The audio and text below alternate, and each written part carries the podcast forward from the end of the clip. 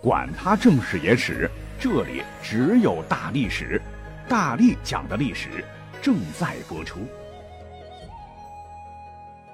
你们好，我是大力丸。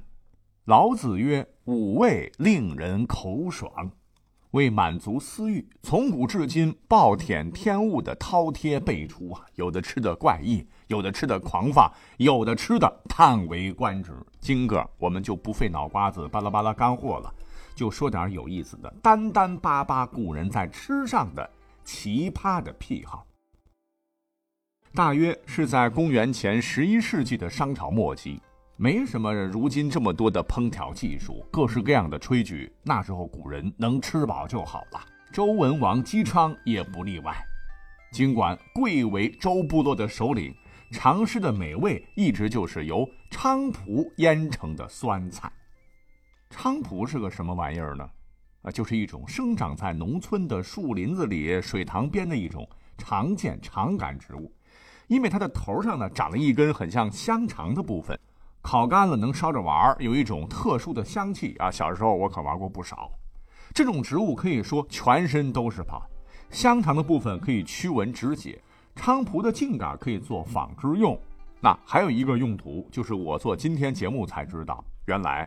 它跟麦秆一样的根儿，竟然是可以吃的。传说姬昌当时被纣王囚在羑里（今天河南的汤阴北）的时候，就是靠着他觉得无比美味的酸菖蒲，是突发灵感，成功推演了八八六十四卦三百六十四爻。说后来孔子非常仰慕姬昌，曾亲自品尝蒲菜，结果吃一口。实在难以下咽呐！啊，是皱着眉头硬吃了三年，才勉强吃习惯。和姬昌喜欢食素一样，那后来呢？还有一位楚国大臣唤作屈烈，一次重病不起，弥留之际，赶忙召集家中宗亲族长安排后事。但是他反复叮嘱的最重要、最重要的事儿，不是什么国家大事啊，而是自我死以后啊。一定得在我祭祀的贡品上给我端上我最爱吃的祭，我才能死不瞑目哈！啊，这个祭就是菱角的古称，是要变成鬼也要吃菱角。说起这两位食素达人，那春秋战国以至于秦汉，贵族们其实对素食是不太感冒的，还是特别爱吃肉的。像著名的曹刿论战故事中，曹刿就大骂那些贵族：“肉食者鄙。”当时呢，牛马主要用作农耕和交通的动力，贵族老爷们的肉主要吃的是猪、羊、鸡、狗，尤其吃的最多的就是狗肉。那时候呢，就出现了专门以屠宰狗为职业的屠夫，如四大刺客之中的聂政和荆轲啊，他们俩狗肉肯定也没少吃，可见当时食狗肉之风的兴盛。那现在我身边呢，还有很多朋友是不能够接受吃狗肉的啊，但是我本人是可以接受一些地区吃狗肉的习俗。那还有一本书叫《吕氏春秋》，还曾经记载说：“善学者若其王之食鸡也，必食其直数千而后足，不足犹若有直。”就是说，善于学习的人要像齐王吃鸡那样。一定要吃几千只鸡的脚掌后才满足，即使不能满足，如同仍有鸡脚一样。这个鸡指啊，就是鸡脚底的那么一丁点儿肉啊。齐王为什么一次要吃几千只鸡？就在于他只吃鸡脚掌的那么一丁点儿啊。古人认为，动物身上的活肉，也就是活动最多的部分的肉最鲜美，最有营养价值，所以吃熊肉要吃熊掌嘛。由此可知，我们经常点菜的什么？掌中宝这道哈，至少是可以追溯到两千多年前的历史。后来战国末期有个大人物，唤作吕不韦，原是赵国富甲一方的大商人，后奇货可居，当了秦国大丞相，曾留下了一句劝告吃货们的名言，说：“肥肉厚酒，勿以自强，命之曰烂肠之食。”说肥肉和美酒啊，自己如果不饿的时候，吃饱了的时候，就不要再勉强自个儿吃了。如果勉强自己吃下去，那吃下去的不叫肥肉和美酒，叫烂肠子的食物。是几千年前就告诫我们不要暴饮暴食，撑坏了小身体。可是你知道吗？吕丞相给我们说的时候，那是义正言辞，自个儿可特别喜欢吃鸭屁股啊，赞誉为人间绝顶之美味哉。咱们现代人都知道，像鸡、鸭、鹅等禽类屁股上端长尾羽的部分，学名叫做腔上囊，是淋巴腺体集中的地方。你真的吃多了，可能啊会对身体造成影响。这吕丞相好这一口啊，就不怕烂肠子了吗？那刚才说的这些呢，还算是比较温和的啊，小 case 了。下面说的，哎，可就有点口味重了哈。话说在三国、魏晋南北朝啊，那真是惹得不少人特别羡慕那个时期，尤其是魏晋之风流，是故事多、狂人多、美男多。像潘安、魏阶，最若玉山崩碎的嵇康，不施粉而所谓天然白肤的何晏等人。那都是放荡不羁、放浪形骸，非常的自由。可是你知道吗？这些美男是咋整出来的吗？啊，除了先天的原因之外，咱讲个真事儿啊。说当初魏明帝曹睿，听说自个儿姑姑的丈夫何晏肤色特别白，怀疑他是敷了粉，就专门在大热天请他进宫来吃热汤面。结果何晏不断的滴汗，又不敢不吃，只好用衣袖不断擦拭自个儿的脸。结果发现擦去脂粉之后，他的脸呢反而更白了。于是曹睿才相信他是天生肤色洁白。那么何晏肤色为何洁白呢？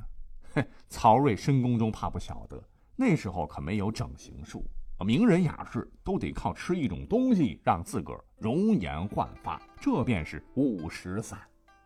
为何称为五石散呢？是用紫英石、白英石、赤石脂、石钟乳、石硫磺五种矿石，是按照一定比例混合搅拌碾磨，再煅烧炼制而成的啊，故名五石散。本来这个东西呢是东汉医圣张仲景发明的，少量服用可以让男士重振雄风、壮阳之用啊。谁知道到了三国时期，刚讲到的这位被誉为。三国头号玄学家、魏晋玄学倡导者的何晏，自从娶了当时曹操的小女儿之后，不知何故啊，开始服用五石散啊。有一回呢，他就发现这个五石散不但能够治自个儿的病，吃多了呢还很嗨。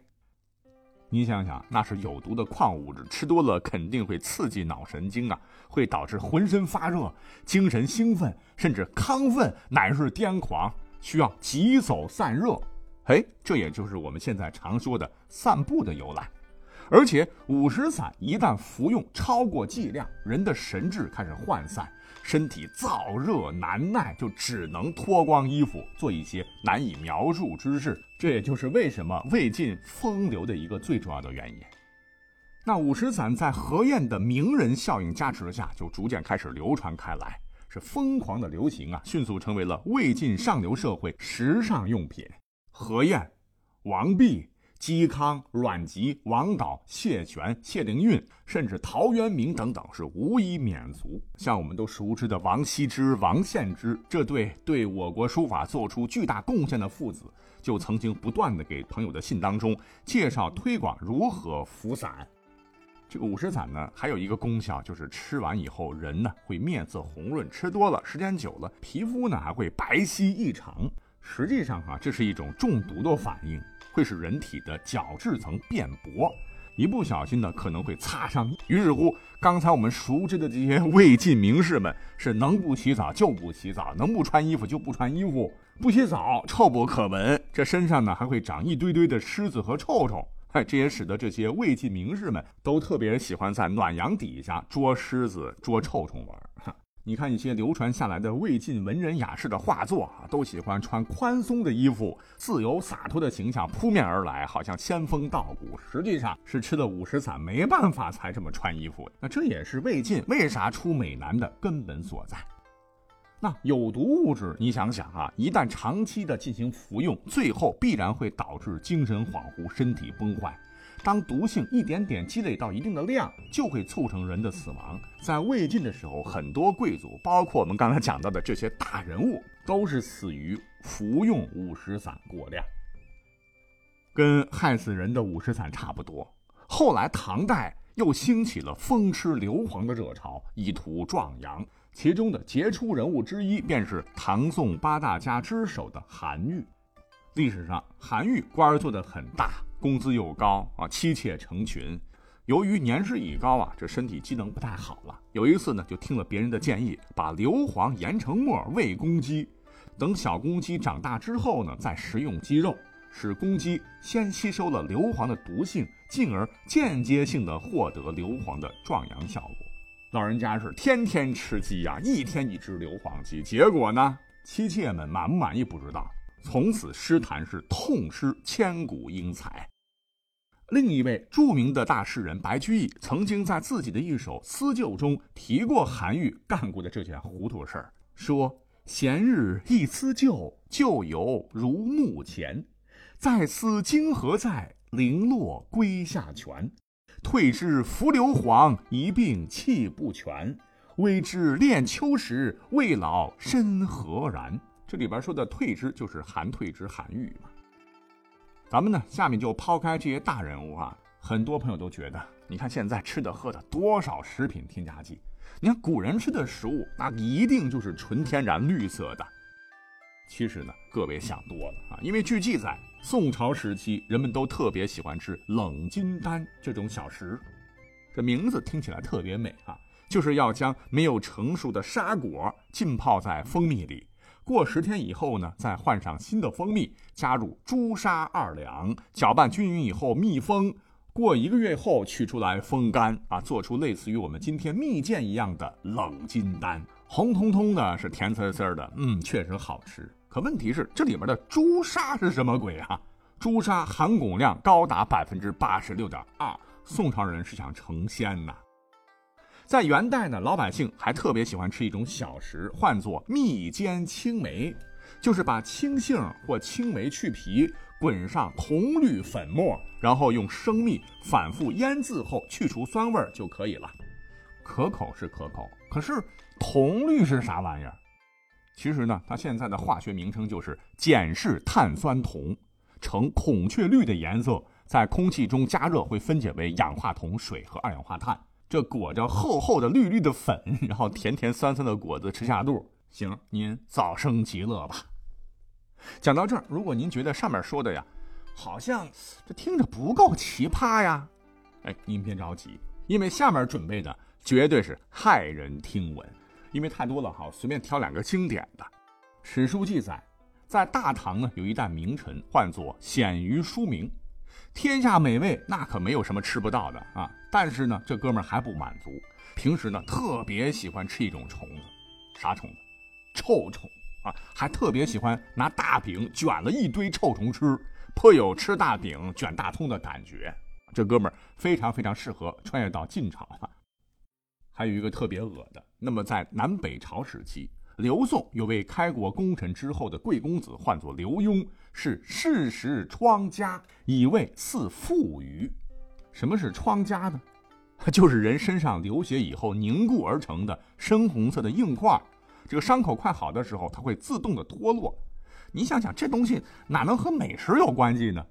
可是刘墉却视之如命啊，说疮痂的味道就跟吃鲍鱼一样。甚至有过之而无不及，只要是身边谁身上有这个疮疤，就忍不住取来吃掉。说是曾经呢，他去一个朋友家做客，朋友当时受伤，留下一大块的疮痂。刘墉看到以后，直接就把掉到床上的小的捡起来吃掉了。这朋友吓得当时嘴都合不住了，而刘墉呢，却笑嘻嘻地说：“我就是爱吃这一口，味道很好的。”说罢呢，就看着朋友身上那块大的疮痂。口水都要流下来了，这位朋友碍于情面，就只好把疮痂接下来送给刘墉吃了。等刘墉每餐一顿走后，朋友写信给别人抱怨说：“这个家伙来看我，竟然吃我的疮痂。我为了满足他，接下来一大块给他，导致我还没好的伤口又流血不止。”哎，这便是“世家之癖”这个成语的由来。听完这个故事。呃，是不是跟我一样，感觉整个人都不好了啊？那今天就先聊到这儿，我们下期再会。